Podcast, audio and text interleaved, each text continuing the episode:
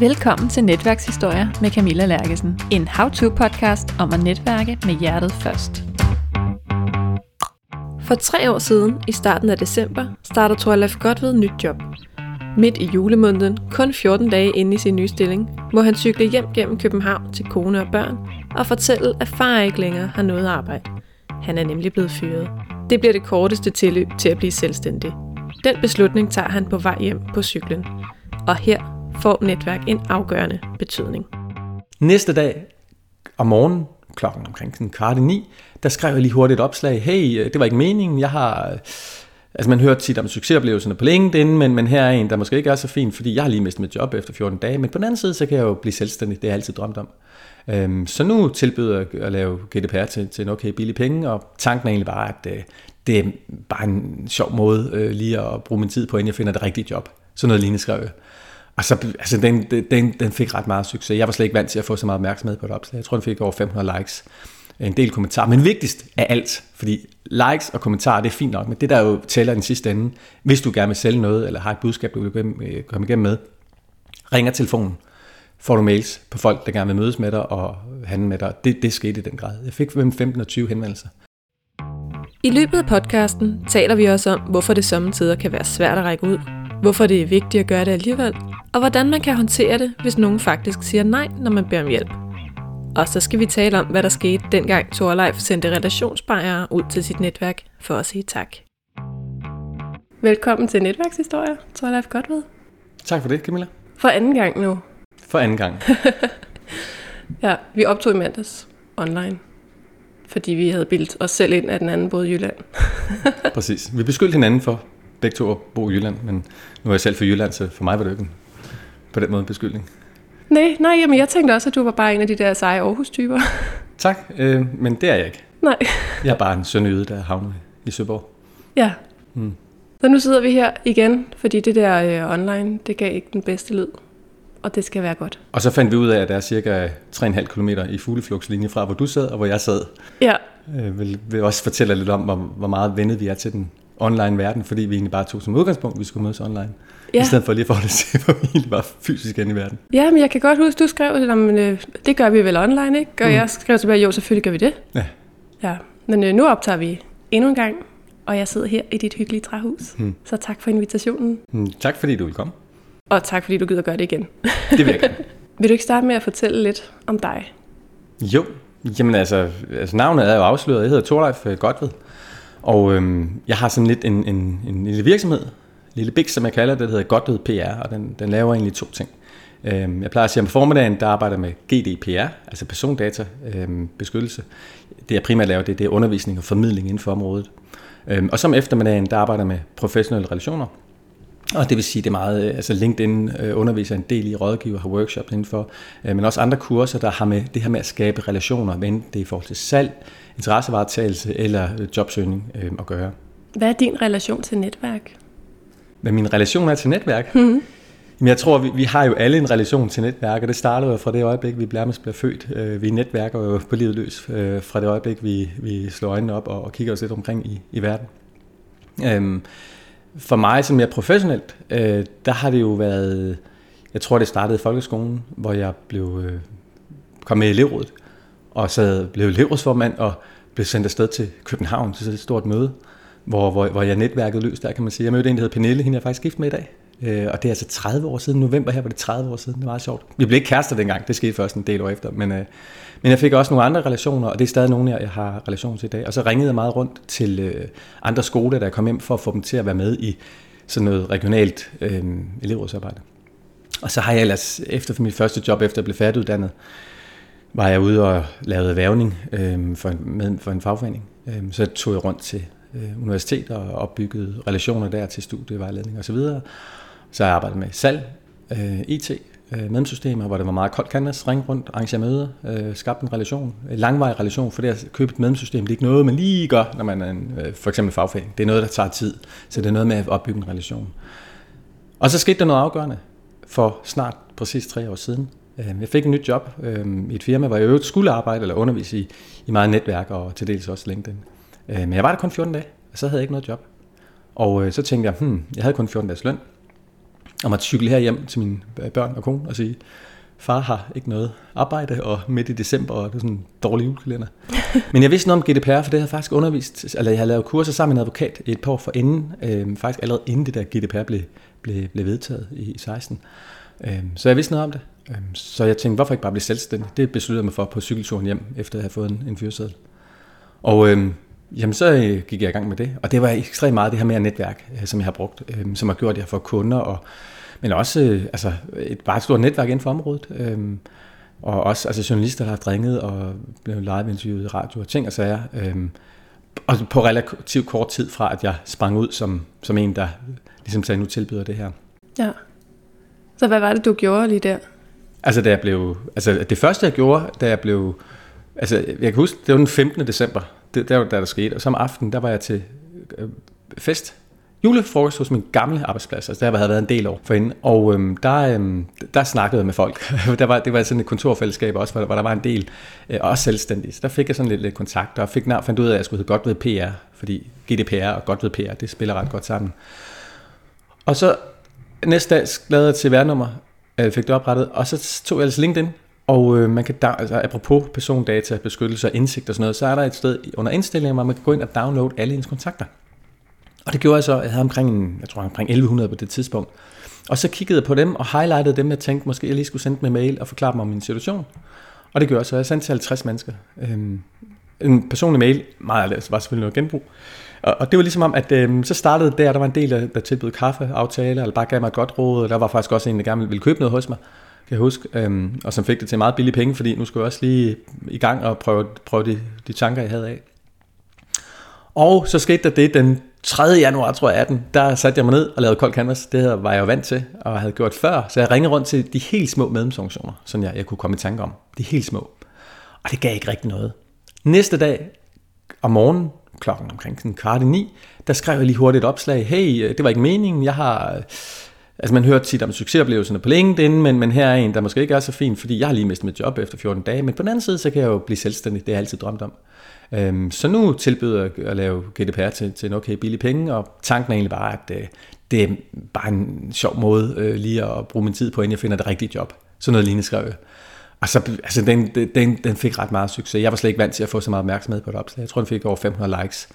En del kommentarer. Men vigtigst af alt, fordi likes og kommentarer, det er fint nok, men det der jo tæller den sidste ende, hvis du gerne vil sælge noget, eller har et budskab, du vil øh, komme igennem med, ringer telefonen får du mails på folk, der gerne vil mødes med dig og handle med dig. Det, det skete i den grad. Jeg fik mellem 15 og 20 henvendelser, og cirka halvdelen af dem blev konverteret til kunder, og det har jeg altså aldrig oplevet før, eller efterfølgende, at, at få en, via en mail få så meget øhm, øh, salg på det. Så det, det, det kickstartede simpelthen min, min bæks i, i den grad. Ja, så allerede der har vi faktisk en netværkshistorie. Det kan man sige. Øh, og det næste var jo så, at jeg havde nogle kunder, jeg vidste ikke helt, hvad jeg skulle stille op med dem, fordi jeg vidste jo godt noget i forvejen. Jeg havde jo sat mig rimelig godt ind i det, men du ved, ofte så viser det sig, at man egentlig ikke ved helt så meget. Altså man, der, skal graves, graves en del dybere. Så jeg begyndte at tage kontakt til folk, der også arbejder med GDPR, altså kongolegaer. Øhm, ja. Inviterede folk, ikke fordi jeg ville sælge dem noget, men fordi jeg tænkte, hey, vi har et, et fællesskab, og det har jeg gjort rigtig meget. Og øhm, de fleste accepterede jeg altid, næsten altid skrevet en person hilsen. Det har betydet, at, øhm, at mit feed på LinkedIn er jo blevet, har været rigtig meget GDPR, så når der er sket noget nyt, jamen så har jeg på den måde fundet ud af det. Men jeg kan også se, at, at en del af dem så også på et tidspunkt begynder at henvende sig til mig, og skrive nogle spørgsmål, eller hvad ved du, om der er en kendelse inden for det, eller, øh, eller jeg har rækket ud til dem og sagt, hey, jeg har set, du har skrevet om det her, du ved, du ved noget om det her, eller hvis jeg har en artikel øh, om GDPR, så får jeg også lige, nogle gange nogle lige andre til også at kigge det igennem, for at få sådan lidt en, en second opinion på det, om jeg, om jeg rammer helt ved siden af, eller hvad. Ja, så man kan godt netværke med konkurrenter. Ja, absolut. Jeg synes, konkurrenter er noget med skønne. det, ja. Og jeg tror især er det som, som solo selvstændig, som, som jeg er, og jeg også ved, ved du er. Mm. Fordi man er jo bare alene. Øhm, men sådan har jeg det egentlig ikke. Altså jeg føler i virkeligheden, jeg har øh, afsindig mange kollegaer. Ja. Øhm, altså jeg vil gerne nævne en som Tony Mikkelsen, som er jo den mest øh, irriterende konkurrent, man kan have, fordi han er, han er branddygtig, og han er så sympatiske mennesker, og utrolig givende menneske. Øhm, og, og han er jo sådan en, jeg vil øh, til hver tid vil, vil sige til, øh, altså hvis jeg får en opgave, som jeg ikke kan løse, fordi jeg er optaget den pågældende dag, så vil jeg sige, tag fat i Tony for eksempel. Ikke? Ja. Øhm, men fordi vi bruger hinanden også. Øh, og så har jeg med flere andre, både inden for GDPR og også andre inden for LinkedIn. Vi bruger hinanden. Øhm, og man kan sagtens øh, konkurrere om formiddagen og samarbejde om eftermiddagen. Jo, og der er vel også marked til det, tænker jeg, og der er så mange forskellige kunder og så mange forskellige udbydere, at hvis vi matcher dem alle sammen op, så tror jeg, det går lige op. Jamen, jeg tror, vi har alle vores spidskompetencer. Ja. Der er jo ikke nogen, der er 100 meter mester på alt GDPR, fordi GDPR er jo så komplekst et område. Der er både nogle, nogle tekniske ting, der er nogle jure ting, og der, altså, der er alle mulige elementer af det. Det er altid noget, man er stærkere på, og det samme inden for relationsskabelse. Øhm, LinkedIn for eksempel, øhm, der, der har vi også hver vores, øh, vores styrker. Mm. Oplever du også, at der er nogle konkurrenter, der så ikke, nu ikke fordi vi skal nævne navne, men at der er nogen, der siger, at det, det kan man altså ikke netværke med konkurrenter? Ja, det, det er der altså. Nogen, der holder sig lidt tilbage i hvert fald. Ja. Øhm, det, det, det, det kan jeg da godt opleve. Øhm, men jeg tror, at, at vejen frem, det er, at man... Og, det, og jeg går selv nogle gange i fælden, nogle gange, hvor jeg siger, nå, de interagerer ikke rigtig med mit, mine ting, så vil jeg da heller ikke interagere med, med deres. Så det er jo en enorm barnlig holdning. I stedet for bare at række ud og sige, hey, skal vi ikke drikke en kop kaffe? Altså, basically, det, det har jeg gjort flere gange. Øh, jeg har mødt rigtig mange af mine, mine kollegaer og fået et indtryk af dem, og også flere gange henvist. Øhm, jeg havde en opgave for noget tid siden, en organisation, der henvendte sig og spurgte mig, var interesseret sådan tre dage om ugen i et par måneder. Og det var jeg ikke, det havde jeg ikke øh, kapacitet til, og jeg ville heller ikke sidde så meget kun med GDPR. Så er det heldigt, at jeg kendte en anden i mit netværk, som jeg øh, vidste var på udkig efter noget, og så kunne jeg drible bolden hen til vedkommende. Det viste sig så ikke at være et rigtigt match. De lavede ikke nogen aftale, men så havde jeg en anden i mit netværk, som så blev et match. Ja. Og det synes jeg jo netop er, at det, det er vigtigt med netværk. Altså tit er netværk, det er sådan noget strategisk noget med, at man skal opnå noget, og man skal bruge sit netværk. Det er jeg slet ikke til. Altså jeg er meget mere til, at man, man, man hele tiden tænker på, kan man gøre en forskel for andre helt basically. Ja. Øh, for det sender bare god karma ud, og det skal nok på en eller anden måde komme tilbage. Man skal for guds skyld ikke holde regnskab med det, men det skal nok komme tilbage. Om ikke andet, så er det bare en rar følelse. Det er bare ja. fedt at kunne hjælpe andre og se, gud, jeg har gjort en forskel. Øhm, det er måske ikke noget, jeg kan lave faktur på, men det er lige meget, fordi det er jo også med til at give noget livskvalitet. Nej, og grund til, at jeg, jeg griner af, at det er en barnlig måde at være på, det er, fordi jeg også selv kommer til at falde i den der fælde, ikke? Mm. Nå, så gider jeg heller ikke. Ja. Så hvis du skal være på den måde, så er jeg også på den måde. Ja, og det er jo, så, så ændrer vi jo ikke verden til Nej. noget bedre. Men jeg tror, det er en, en ret, naturlig, øh, ret naturlig reaktion. Ja. Øhm. Jo, og grund til, at jeg spørger ind til det her med, om der også er nogen, der ikke synes, det er så fedt, det er også, fordi jeg nogle gange selv kan blive i tvivl, hvor meget jeg kan approache Mm. Altså konkurrenter, uden sådan at komme til at træde dem over tæerne, eller været ind på deres ene mærke. Men det, det, er jo, det er jo svært, fordi altså, jeg har oplevet nogle gange, hvor jeg... Øhm, hvor, hvor der er nogle konkurrenter, der måske har skrevet noget, som jeg har været decideret, altså ment var, var en faktuel fejl. Øhm, og så kan man altid overveje, man kan overveje to ting. Det ene det er tre ting. Man kan være ligeglad og bare sige nå. Man kan også skrive til personen og skrive, hey, øhm, jeg er lige opmærksom på det her. Det gjorde jeg så sent som i går faktisk til en, hvor jeg sagde, øh, der var en ting, som, som jeg havde fået noget information om, var blevet ændret. Det, der stod i en, en given tekst, var faktisk rigtigt nok, som jeg havde opfattet det indtil for et halvt år siden, men så har jeg snakket med en, øh, som kunne give mig nogle informationer. Jamen, så skriver jeg, skrev jeg en kommentar på selve opslaget, hey, super fint, for det var det, og der, der var den rigtig meget af det der, der var super godt. Men der var et hjørne, øh, og der skriver jeg så personligt til, til vedkommende, og siger, lige opmærksom på det. Men, og, det, og også fordi det var ikke sikkert, det var rigtigt, det jeg sagde. Ja. Det kunne jeg ikke vide. Øh, men i andre tilfælde, der tager jeg den også op front og skriver det direkte i en, en, en kommentar og siger, øh, du skal være opmærksom, eller jeg mener, og jeg opfatter, at det er på den og den måde. Og det er også for nogle gange at give det lidt, lidt liv, øh, fordi at LinkedIn kan hurtigt blive sådan en roseklub. Og jeg synes også godt, at man nogle gange øh, må, må øh, udfordre lidt, øh, fordi at, at vi kan også blive klogere. Jeg kan også blive klogere, fordi at, at det jeg så påstår viser sig, at der er nogen, der kommer med nogle argumenter, og siger, okay, der har jeg taget fejl. Men altså jeg plejer at sige, det at få ros, for eksempel via kommentarer på LinkedIn, det er noget, man kan, det er noget, man vokser af. Øhm, men det, der udvikler en, det er jo at få, de der, få noget modstand også. Helt klart. Så jeg har det fint med, at konkurrenter også går til mig, og det, det sker jo jævnligt, går til bidet og siger, at jeg er ikke enig med dig i det her. Så længe der er en god og øh, super tone, og det, der ikke går Facebook ind. Ja, fordi det er jo også en, en svær balance, når man netværker, ikke? fordi man gerne vil skabe en god relation. Jo, men, øh, men, men det er jo, det kunsten er jo ligesom at have respekt for, at man er forskellige, øh, og, og, og altså, vi er forskellige, vi har forskellige holdninger til ting. Jeg har lige nu her faktisk en, jeg skal svare på en, en, en, et opslag, jeg lavede, som har skrevet nogle ting, og vi er ret uenige om nogle ting. Men, men derfor kan man godt have det der glimt og sige, hey, vi er uenige om det her, jeg, jeg tror aldrig, vi bliver enige om det. Altså, hvis det er en diskussion, der man kan se bliver, bliver ørkenløs. Ikke? Ja. Øhm, men den er altid svær, og jeg, jeg synes også, jeg kan mærke på, på LinkedIn, at, at der er en tendens til også nogle gange, at, at folk de taber sutten og bliver meget personlige, at der går lidt Facebook i den, og det skal man virkelig, virkelig passe på. Og jeg kæmper også med det nogle gange selv, for nogle gange har jeg også bare lyst til at råbe, idiot, altså hvad fanden har du gang i, du fatter ingenting. Altså du ved det, mm. tænker der skal vi lige, uh, lige vente en gang, og lige tælle til 10, og så skrive det på, altså på en pæn og sober måde, ikke? Jo, og du bruger jo LinkedIn rigtig meget faktisk også i dit netværk. Hvordan var det, du kom i gang med det? Jamen, øh, vi skal tilbage til august 2005. Det er længe siden. 22. august. Og det er ikke fordi, jeg kan huske det, det er fordi, man kan gå ind på LinkedIn i stedet og se det. Men der, fik, der sad jeg og skrev speciale øh, i min farmors hus, og hun havde et sommerhus, øh, hvor hun var, så jeg sad alene i et ret stort hus, og øh, skrev det her speciale, redselsfuldt speciale. Jeg havde det, det skulle bare overstås. Jeg var så studietræt, og det værste var, at jeg sad alene. Altså, helt alene i 13 måneder, fordi det trækker ud. Jeg blev også far undervejs. Men på et tidspunkt får jeg en invitation til LinkedIn fra en god ven, der hedder Ken. Han var IT-chef i London på det tidspunkt. Og det siger også lidt om, at LinkedIn var dengang. Det var meget sådan mere internationalt, og det var meget inden for IT. Øhm, og jeg tog glædeligt imod. Jeg anede ikke, hvad jeg skulle bruge det til. Jeg tænkte, det her det er dødssygt, men jeg, så har jeg noget andet, jeg kan lave, end at skrive speciale. Så jeg fik lige lavet en nødtørftig profil. Og så skete der det, der ofte sker. Ingen skid så det gik to år, så loggede jeg på igen, og i mellemtiden var jeg blevet færdiguddannet havde fået job, så jeg skulle lige opdatere det. Men fordi jeg arbejdede meget med karriererelaterede ting, jeg arbejdede i Dansk Magisterforening, hvor jeg lavede det her med, med værvning, og meget af det var oplæg om karriere, så tænkte jeg, hmm, LinkedIn, det var måske meget relevant i forhold til karriere. Så i 9 holdt det faktisk mit første oplæg om LinkedIn mm-hmm. øhm, for kollegaer. Og jeg havde taget en studentansat med Helle, og øhm, hun øh, var så sød, og øhm, altså du ved, jeg stod der og præsenterede det her LinkedIn, som jeg jo kaldte det, og, og LinkedIn er enormt smart, og på et tidspunkt siger hun så sådan ud til folk, der sådan, ja, nu kalder Torleif det godt nok LinkedIn, men bare til information, det hedder altså LinkedIn. så lærte jeg det. Så der er folk i dag, øh, nogle gange, øh, jeg hører stadigvæk folk, der siger LinkedIn, eller LinkedIn, eller hvad de kalder det, så, så, så er jeg ikke typen, der, der, der griner af det overhovedet ikke. Øh, jeg griner måske kun lidt af mig, mig selv, ikke fordi jeg kan genkende det. Så, så på den måde lærer man hen ad vejen. Ja. Øhm, det der LinkedIn. LinkedIn, ja. jeg spørger jo altid mine gæster, om de vil fortælle en god netværkshistorie.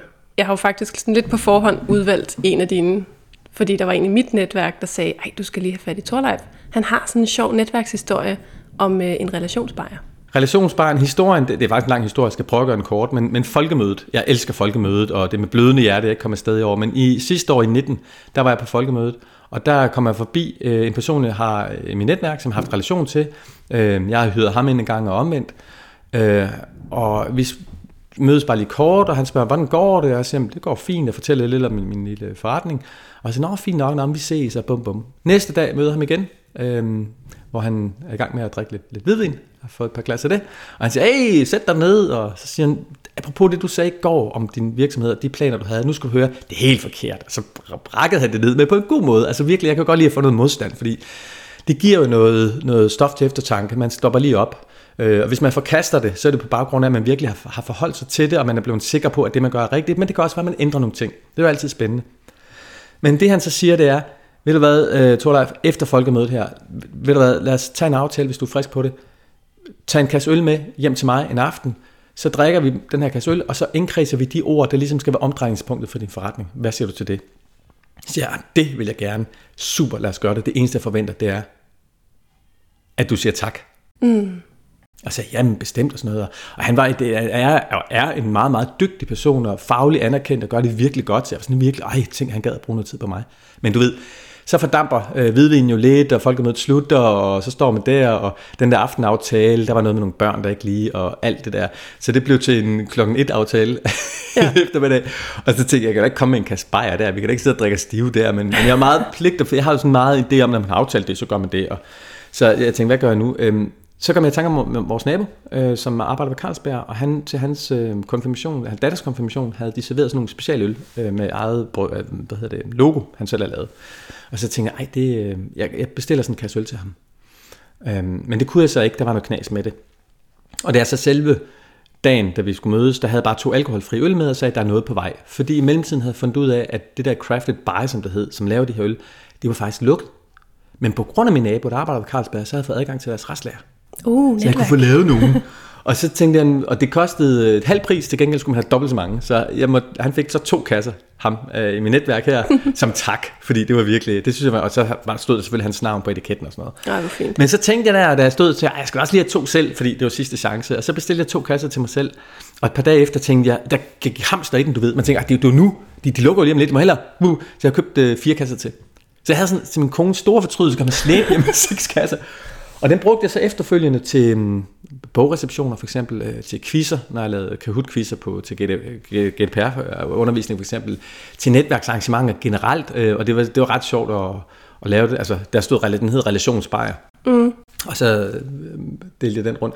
Men så var det jo det, at det var et ophørsudsalg, og der, der var en grund til, at jeg ikke solgte helt så meget, så der var faktisk kun en, øh, et halvt år fra jeg fik den, til at sidste holdbarhedsdato øh, var gældende. Ah, ja. Og man kan sagtens drikke en øl efter det. Øh, den var op, de var opbevaret nede i en kælder, øh, altså tørt og mørkt og alt det der.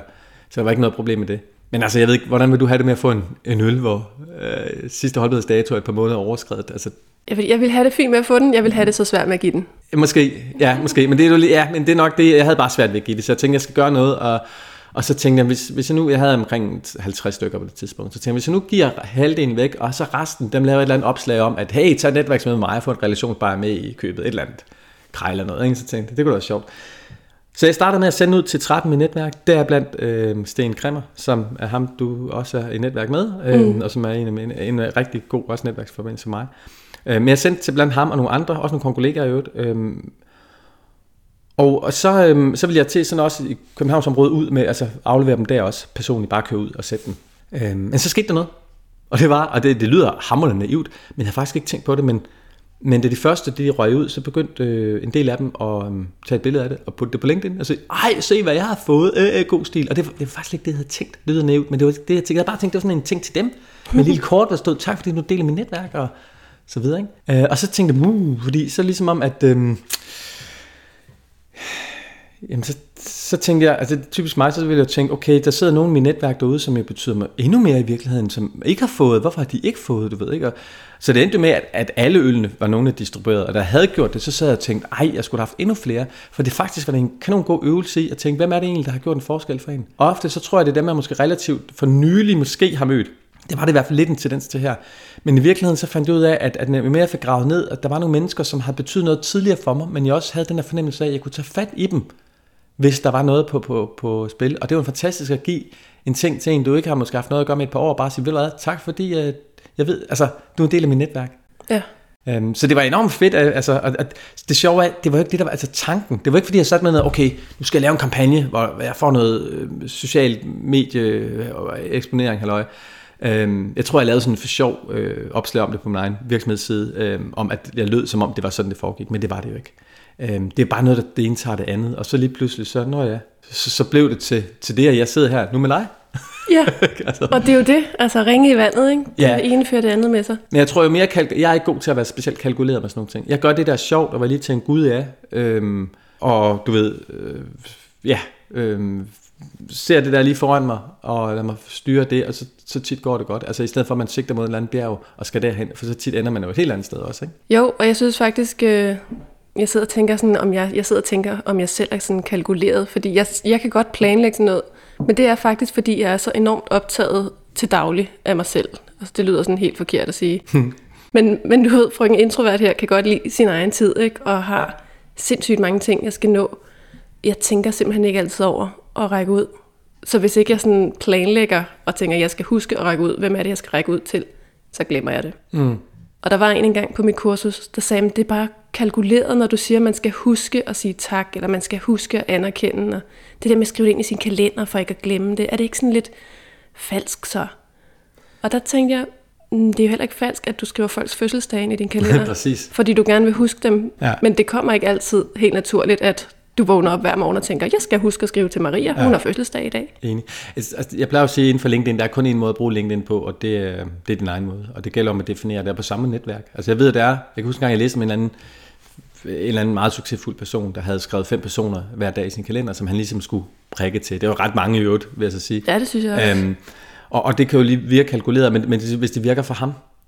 Øhm, jeg, jeg har prøvet at vende mig til, at når jeg, når jeg tænker på en person, øhm, og det er langt fra altid at få det gjort, men, men der, hvis der er en anden ting, der lige slår mig, eller et eller andet, at så lige skriver og siger, hej, hvordan går det egentlig?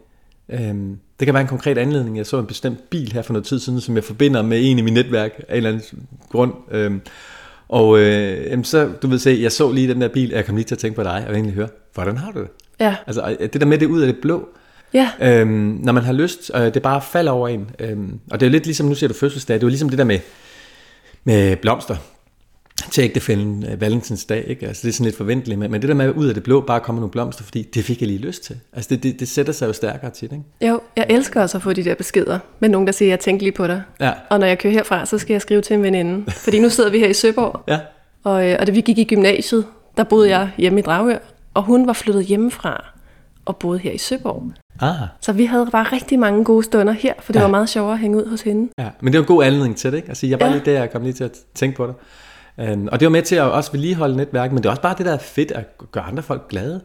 Altså, der er især i den her tid, vi lever i nu, er der masser af ting, vi kan blive deprimeret over. Um, så skab lidt glæde, skab lidt, lidt uh, ja, noget, noget, der varmer andre. Det, øh, det kan jeg jo det kun anbefale. Ikke? Ja, præcis.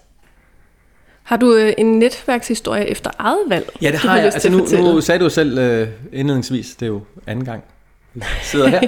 øh, og det havde jo en, øh, jeg har kommet i tanke om en til, faktisk. Fedt. Ja. Det er to meget forskellige. Den ene, det var, at jeg, at jeg har blaffet på LinkedIn. Øh, det kan man faktisk godt. Det var også til folkemødet.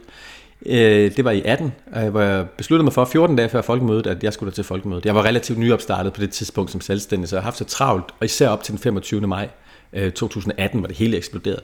Så det var sådan lidt i sidste øjeblik, jeg kom på folkemødet. Øh, først skrev jeg på Facebook, er der nogen, der kender en, øh, et sted, jeg kunne måske sove, gerne gå over stedet for Allinge, og det fandt jeg så. Fik også lov til at betale for det, men stadigvæk fint nok. Øh, perfekt. Men det er stadig svært at få på Det Bornholm er stadigvæk så jeg helt, det tog mig 20 minutter, helt forbløffet.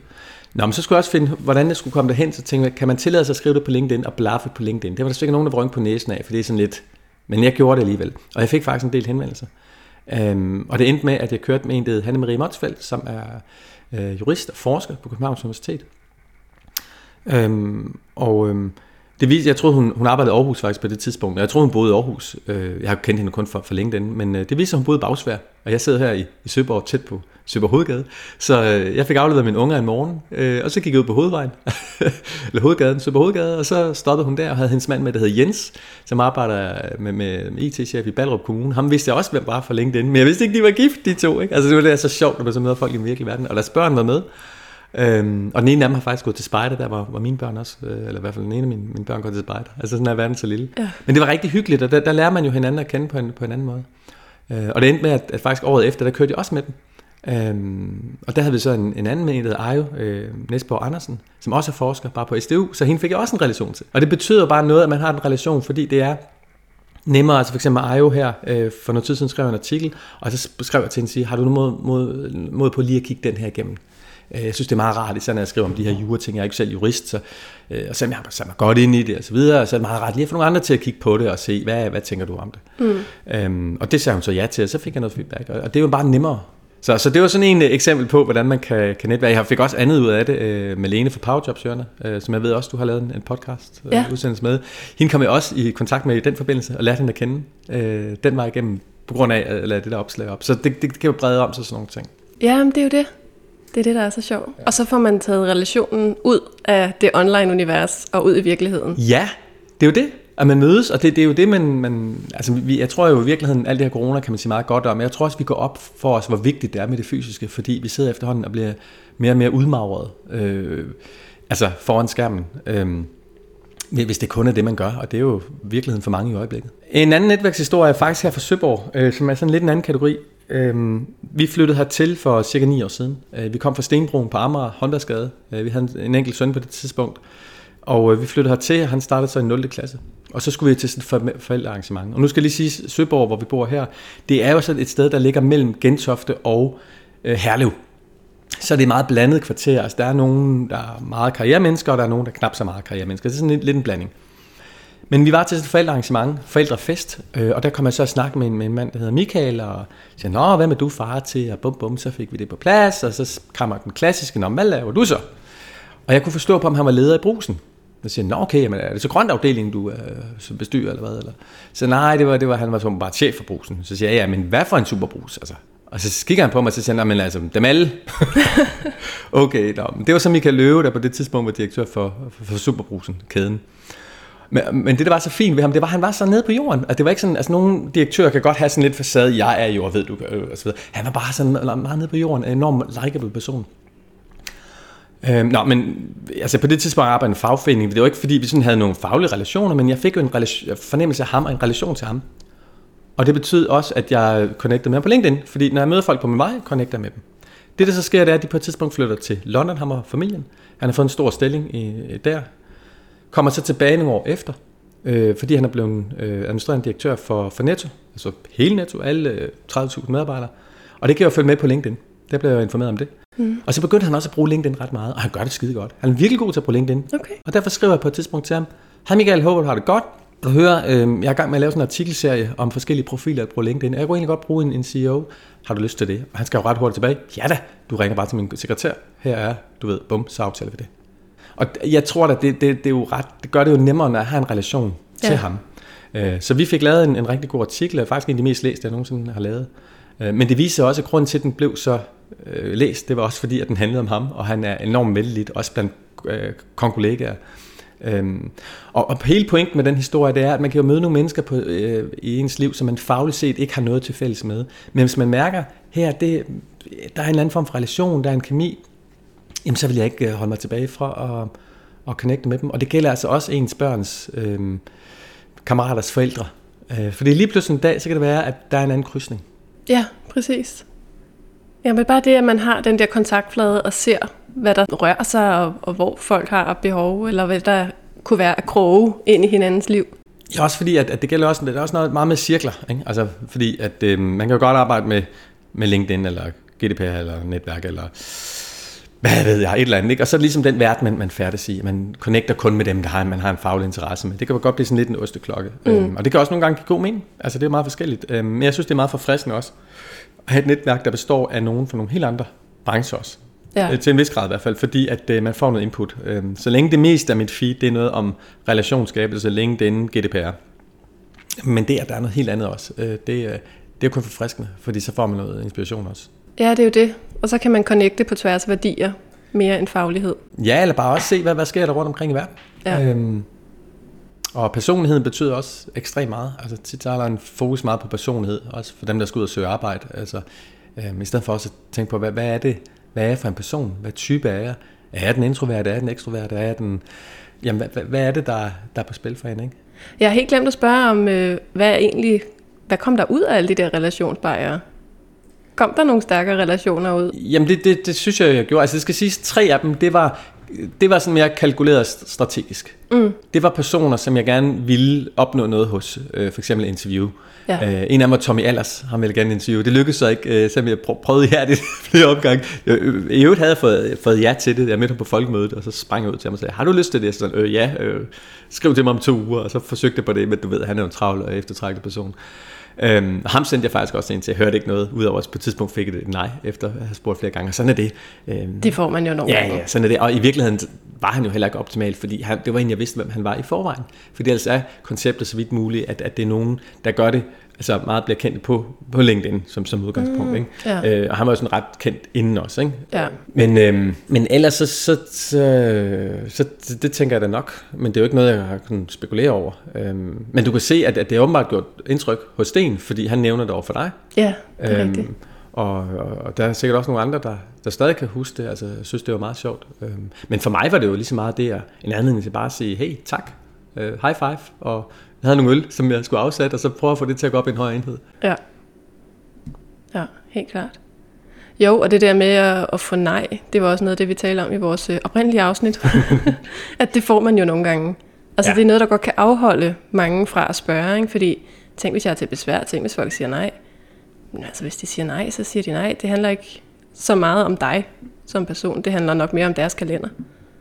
Ja, øh, men håndteringen af naret er selvfølgelig rigtig meget med ens person, og jeg tror, det er, sidder dybt, dybt i os. Altså helt i øh, det limbiske system. Altså bange, vi er bange for at blive afvist, øh, mm. og det har jo nogle, nogle, nogle naturlige årsager. Altså, øh, da vi drønede rundt på heden for, for, for mange år siden, og, og, og hvis vi ikke var en del af gruppen, hvis vi blev afvist, så det var jo det samme som at dø, nærmest ikke? Så, så øh, ja, vi er vi har, rigtig mange har den her frygt for at, at blive afvist, og, øhm, og den kan man jo godt arbejde lidt med. Øh, jeg har selv haft den rigtig meget.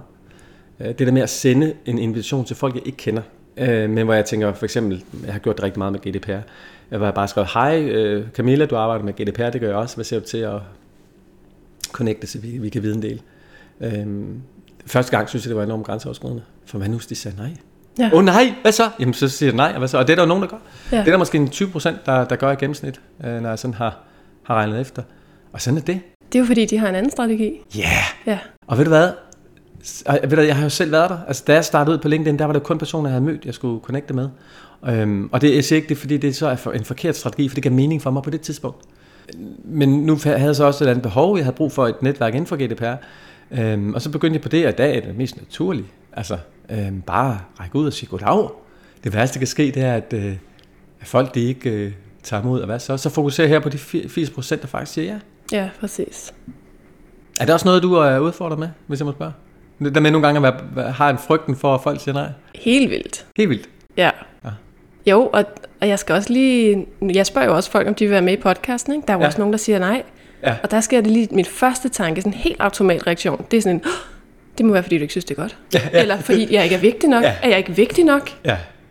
Men det, den kender jeg mega meget. Ja.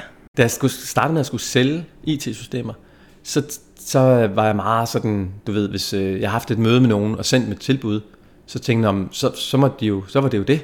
Hvis de var interesserede, så må de jo vende tilbage. Mm. For det ellers og så videre. Og der lærte jeg nok lidt der med at være lidt mere, øh, tålmod, altså, øh, lidt mere ihærdig. Det er altid grænsen som sælger, fordi man kan være pisse irriterende. Man, man, man, altså det er at finde den her balance.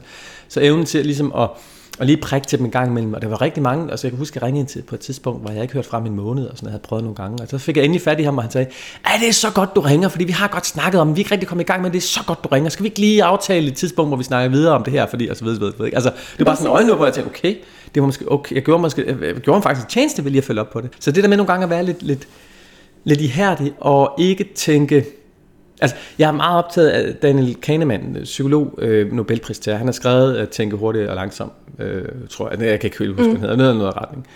Um, og, og det han blandt andet beskriver, det er den her, um, der er kun det, du ser. Ikke? Altså, så det vil sige, du skriver til en, siger, hej, vil du være med i min podcast? Og du får, nej, desværre, tilbage. Mm. Så begynder du ud fra det, du har, det, det er det eneste informationer, du egentlig har. Ja. Så begynder du ud fra det at bygge en historie op. Ja.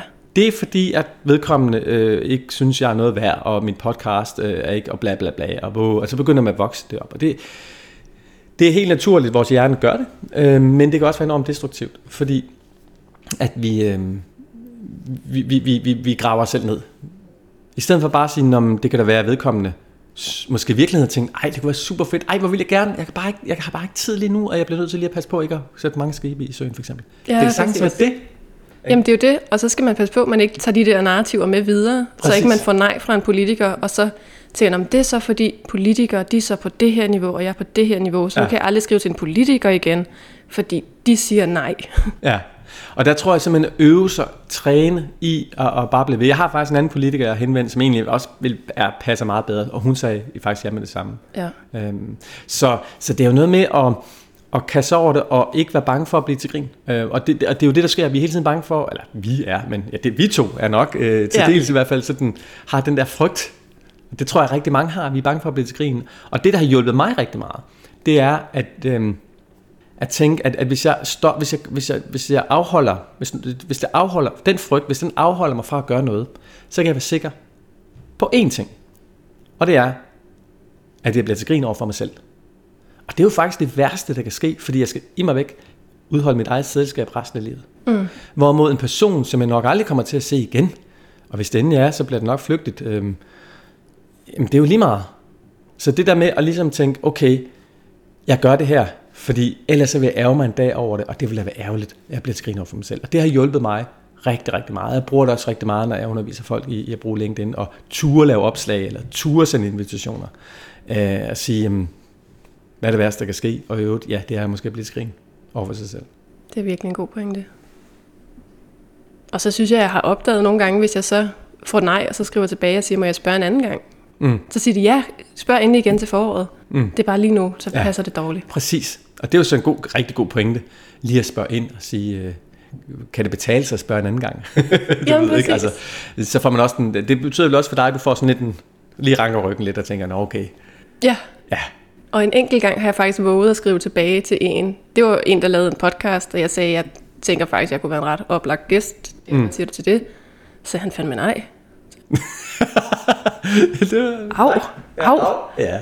Og der der gik jeg faktisk længe med den der sådan, åh, oh, det nærer mig lidt det her. Og der skrev jeg faktisk tilbage og sagde, jeg simpelthen, altså nu må du godt synes, jeg er fjollet, ikke? men jeg går for det til at betyde, at du, du ikke synes, jeg er dygtig. Jeg er simpelthen nødt til at spørge dig ja. om, hvorfor du sagde nej. Ja. Men det er simpelthen, fordi jeg ikke har tid lige nu. Jeg har så mange gæster i min kalender, ja. som jeg har sagt ja til. Ja. Og jeg har ikke tid til hverken at optage eller redigere med alle dem. Så jeg kan ikke skrive flere på listen nu. Ja. Men det kan du forholde dig til. Jamen det giver jo mening. Ja, ja det handler ikke om mig. Nej. Altså jo jo, så har han prioriteret nogle andre. Det er fair nok. Ja. Det må man gerne. Ja. Men jeg tror, det, det, det, du gør det helt rigtigt, det er altså at tage fat i den. For ellers så, så ligger den som sådan en, en klump dej ind i hovedet, der hæver vel mærke, og bliver større. Ja. og begynder at sprøjte ud i ørerne til sidst. Øhm, og, og det er jo bare, det er jo bare gift. Ikke? Så, så hvis man på en eller anden måde kan få den, få den øh, frem i lyset, ja. øhm, så er man kommet langt i hvert fald. Hvis man nu sidder derude og gerne vil lidt i gang med det der LinkedIn og mm-hmm. netværk, hvor skal man så begynde henne? Det kommer an på ens situation og hvem det er. Altså, øhm, det er jo et meget vidt begreb. Øhm, jeg tror helt grundlæggende, øhm, så er spørgsmålet om, at man, øhm, man tænker noget, noget adfærdsdesign ind. Øhm, det der med at sige, altså nu sidder vi i december måned her, og så kan det godt være, at man tænker, jamen til januar, så vil jeg også gøre noget ved min, min LinkedIn-profil. Mm. Starten nu. Jamen, jeg har ikke tid nu. Nej, men det har du ikke til januar. Fordi så er din kalender fyldt op med alt muligt andet. Ja. Så, så start, gør det nu, og så bare gør en lille ting måske. Bare brug en halv, du har i hvert fald kvarter til lige at gå ind og lige gå i gang. Og så sige en, en gang om ugen, der er du inde i kvarter, bare eller en halv time, lige at gøre noget. Øhm, så det er i hvert fald et sted at starte. Hvis du gerne vil øh, skrive indlæg, Altså det, det jo for mange enormt angstprovokerende at skrive indlæg. Det er jo ligesom at gå op på en scene, og mange forestiller sig, at oh, der er 2,5 millioner danske profiler, så alle 2,5 millioner kigger på det. Det gør de jo ikke. Altså det er jo kun en, en mikrodel af det, der ser det. Men mindre det er en, der virkelig gør det godt, og så er det jo fint, så er det fordi, det er som regel godt indhold. Jo, ikke? Ja. Øhm, men så kan man jo starte med bare at kommentere. Øve sig lidt der lige bum, bum, bum, og så kan det være på et tidspunkt, der liker hendes kommentar, det kan være, der er nogen, der kommenterer på hendes kommentar, øh, og så er man jo lidt i gang, så er det helt, og det svarer lidt til, i stedet for at gå op på scenen, så stiller man et, man er til et arrangement, hvor der er en op på scenen, og så stiller man et spørgsmål. Og folk kigger på en, når man stiller et spørgsmål, man vender sig lidt til den der, ikke? så på den måde kan man, man gå i gang, man kan også bare gå all in, og så bare sige, nu, nu laver jeg sgu det oplæg, eller opslag. Ja. Øhm, og, og måske også fortælle nogen til netværk, nu vil jeg lave det opslag. Det kan for eksempel, hvis man har mistet sit arbejde, det er jo de mest angstprovokerende opslag. Jeg har mistet mit arbejde, uh, ikke? Ja. Øhm, og, øhm, og, og jeg synes jo, det, det kan være, hvis man er klar til det, vel hvis man er klar til det, så kan det være en rigtig god ting at gøre, fordi man fortæller sit netværk om institutioner, og hvis ikke ens netværk skulle vide det, hvem skulle så vide det? Plus at det kan komme ud til en potentiel arbejds, øh, arbejdsgiver. Øh, og jeg har flere eksempler på folk, som, som jeg har været med i processen med at få dem skubbet lidt, øh, der har faktisk har fået job på, på, på den konto. Ja, okay. Så det kan godt give noget. Øh, men så simpelthen at få, ligesom at få involvere nogle andre. Fordi hvis det er kun dig selv, du har lovet dig overfor, mm. så er det nemt at undskylde sig, når man skal også bage kage, eller nu skal jeg alt muligt. Ikke? Ja. Øh, I stedet for at man involverer andre, fordi så, så mister man også lidt måske ansigt over for dem, hvis man ikke gør det. Ja, øh, ligesom at kravle op på, på vippen i svømmehallen, øh, 10 meters vippen, og man står der, øh, og folk kigger på en. Så er det altså ekstra pinligt, hvis der er folk, der kigger på en, og, og skulle kravle ned igen. Ja. altså, så man, man kan bruge lidt det, det billede på det. Øhm, men jeg tror helt grundlæggende, at det er jo det, er jo, det, er jo det at, at række ud. Øhm, og jeg sammenligner det gerne nu. Vinterbade er sådan ikke så meget, men især ikke i øjeblikket, øh, på grund af tiderne. Men, øhm, men det, er, det er jo enormt ubehageligt at stå der mm. øh, en januardag, hvor, hvor vandet er 0 grader og skulle hoppe i. Det er redselsfuldt. Altså det er virkelig redselsfuldt. Men at vende sig til at bare hoppe ned, så finder man ud af, at det jo ikke er så slemt. Og når man kommer op igen, så har man det vidunderligt. Jeg har i hvert fald. Altså, det er som at have ja. champagne i blodet. Jeg elsker det. Ind i saunaen og ud igen. Ikke? Og, og det, er jo, det, er jo lidt, det er jo meget det samme. Altså, at, at øh, når du står og skal en eller anden ting, du, du vil gerne øh, til dit næste øh, fysiske arrangement, vil du gerne gå hen til nogen og sige, hej, øh, jeg hedder Camilla. Øh, du, altså, ne, skabe noget, noget netværk den vej igennem, eller lave et opslag, eller hvad det nu er. Så er det at, at, at kigge det der ubehag i øjnene, og så gøre det. Ja. Øhm, og, og låse sig, altså ligesom have en eller anden form for at sige, at bare én, jeg gør det ved. Altså, der er én, jeg går hen til til et arrangement og præsenterer mig selv. Bare én, og så se, hvad der sker. Øhm, og det er jo sådan, kender vi også fra psykologiens verden med æderkopper, hvis man har nogen forbi, og man slet ikke kan klare æderkopper. Der, der er der en, en form, hvor man kan lære at Øhm, jeg bruger gerne på min når jeg underviser et billede af en æderkop, og så det næste billede af en mand, der har altså en stor fugleæderkop, og så det næste billede af en mand, der holder den her fugleæderkop i hånden. Mm. For det kan man faktisk godt vende sig til. Altså ved at kigge på det og komme tættere på og begynde at æde det og begynde stille roligt, så kan man faktisk godt altså, øhm, kognitivt bebrejde og sige, det er jo ikke farligt, for det er jo ikke farligt. Altså jeg har ikke hørt endnu om en, der er gået hen til en til et arrangement og sagt, hej, jeg hedder Camilla, øh, må jeg spørge, hvad har fået dig til at komme i dag? Jeg har ikke hørt om nogen, der er døde af det. eller allergi, eller er blevet slået ned, eller er blevet lagt for had. Tværtimod. Så jeg tror, det der med lige at gøre det en enkelt gang, og så se, hvad skete der? Oh, nå, vedkommende svaret tilbage, og nå, du ved, man måske har fået et visitkort og, og så videre. Så ræk ud og, øhm, og, og gør, det, ikke, gør det i dag, ikke vent til efter nytår for eksempel. Ja, Jamen, det er virkelig rigtigt. Heller gøre en lille ting i dag. Ja, så er man i gang. Ja. Ja, så kan man jo gøre det på sin stil, hvad man nu bedst kan lide, om det skal være de der helt små skridt, hvor man bare først kigger på en edderkop, og så nærmer sig en edderkop, og til sidst tager en edderkop op. Ja, nogen går jo bare hen og giver en krammer med det samme, ikke? Fordi de tænker, nu, nu gør jeg det. Altså, og det er, jo, det er derfor, det er så... Øhm, det er så enormt øh, individuelt, hvad, hvad folk gør. Ja, jeg, nu har du det der fine eksempel med vippen i svømmehallen. Mm. Der er jeg jo typen, der enten så skal jeg gøre det, eller så skal jeg gøre det ikke. Så jeg har for eksempel, jeg er hundeangst for at hoppe i vandet. Jeg kan ikke, du kan ikke få mig til at hoppe i fra kanten i svømmehallen. Men jeg har lavet cliffjumping i USA fra 10 meter, fordi jeg var sådan, det er fandme det værd. Okay. jeg kan ikke, jeg hader for hovedet under vand, jeg har hundeangst for at hænge der i luften. Jeg skal ikke fra kanten i svømmehallen, det giver mig ikke et kick, det er ikke noget at fortælle bagefter. Ja. Cliffjumping, det har jeg et billede af, og det er en fed oplevelse, og altså, der var virkelig noget at få ud af det, ikke? Ja, og det er meget sjovt. Så der vil jeg faktisk hellere lave et vildt opslag, der går viralt, end jeg vil begynde at kommentere, fordi jeg er sådan, ah, der er ikke nok kick i det, hvis, jeg, ja. hvis det skræmmer mig. Men og det, er jo, det, det er jo så fint, du, du kommer med et eksempel, fordi det illustrerer også bare, hvor, hvor forskellige vi er. Men, men det der, det kendetegn, det er, at man gør noget. Ja, præcis. Og jeg tror, det vigtige er jo også at finde ud af, hvad, hvad er det, man, man har det godt med, og, og nogle gange også lige gå lidt, måske lige prøve lidt af noget, man på lidt usikker is, og så se, fungerer det. Øh, men øh, hvis man bare sidder og begynder at blive ved med at læse blogindlæg om, om at lave opslag eller hvad det er, så kommer man ikke videre jo. Ja. Altså, så, så at gøre en eller anden ting, helt konkret handling, og i dag. Ja. Øhm, og så har jeg også den, jeg har, øh, min salige far, han sagde gerne, øhm, hellere komme lidt galt af sted, end slet ikke komme af sted. Ja, den er også god. Og det, det var sådan noget, han er med fra, fra, hans, altså fra han, han var ung i 50'erne, og, og, og pigerne der, når de skulle i byen, øh, på et tidspunkt, hvor der ikke var abort og sådan nogle ting, altså så havde de den der, hellere komme galt af sted, end ikke komme afsted. Altså, og det var også noget med at, at gribe livet, ikke også? Og så siger jeg, hellere, hellere at du, du, du får en, en erfaring med, at det gik lort, så har du det at, at forholde dig til, og kan lære noget af, i stedet for at du bare sidder og ikke rykker dig ud af flækken, ikke?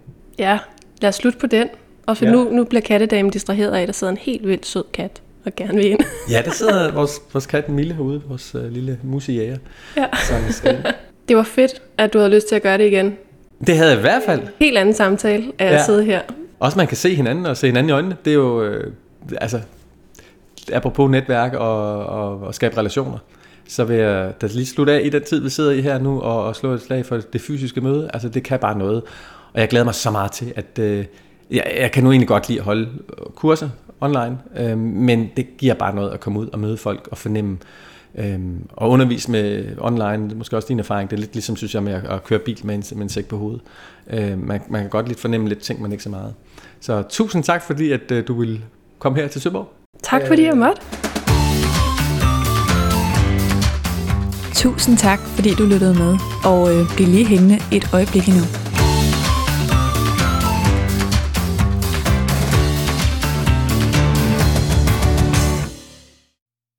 I næste afsnit skal du møde LinkedIn-legende og content queen Nana Sondrup.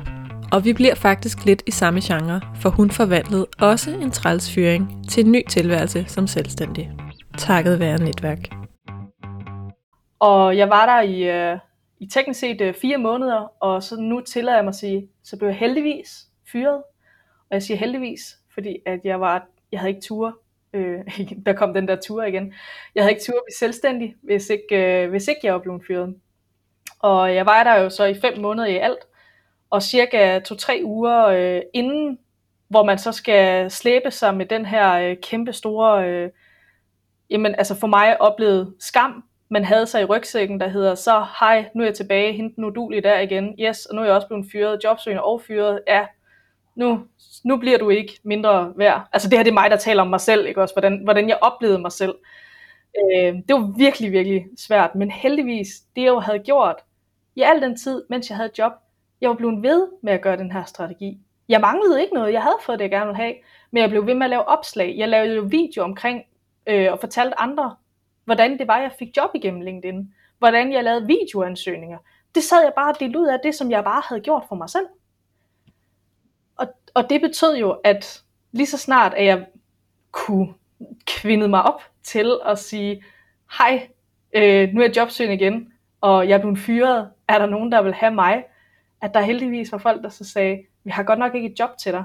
Jeg kunne virkelig godt tænke mig, at du kommer og enten lavede et foredrag, lavede noget freelance, øh, og jeg er også blevet tilbudt nogle, øh, nogle fast samarbejde, der betød, at jamen, så kunne jeg faktisk starte selvstændig.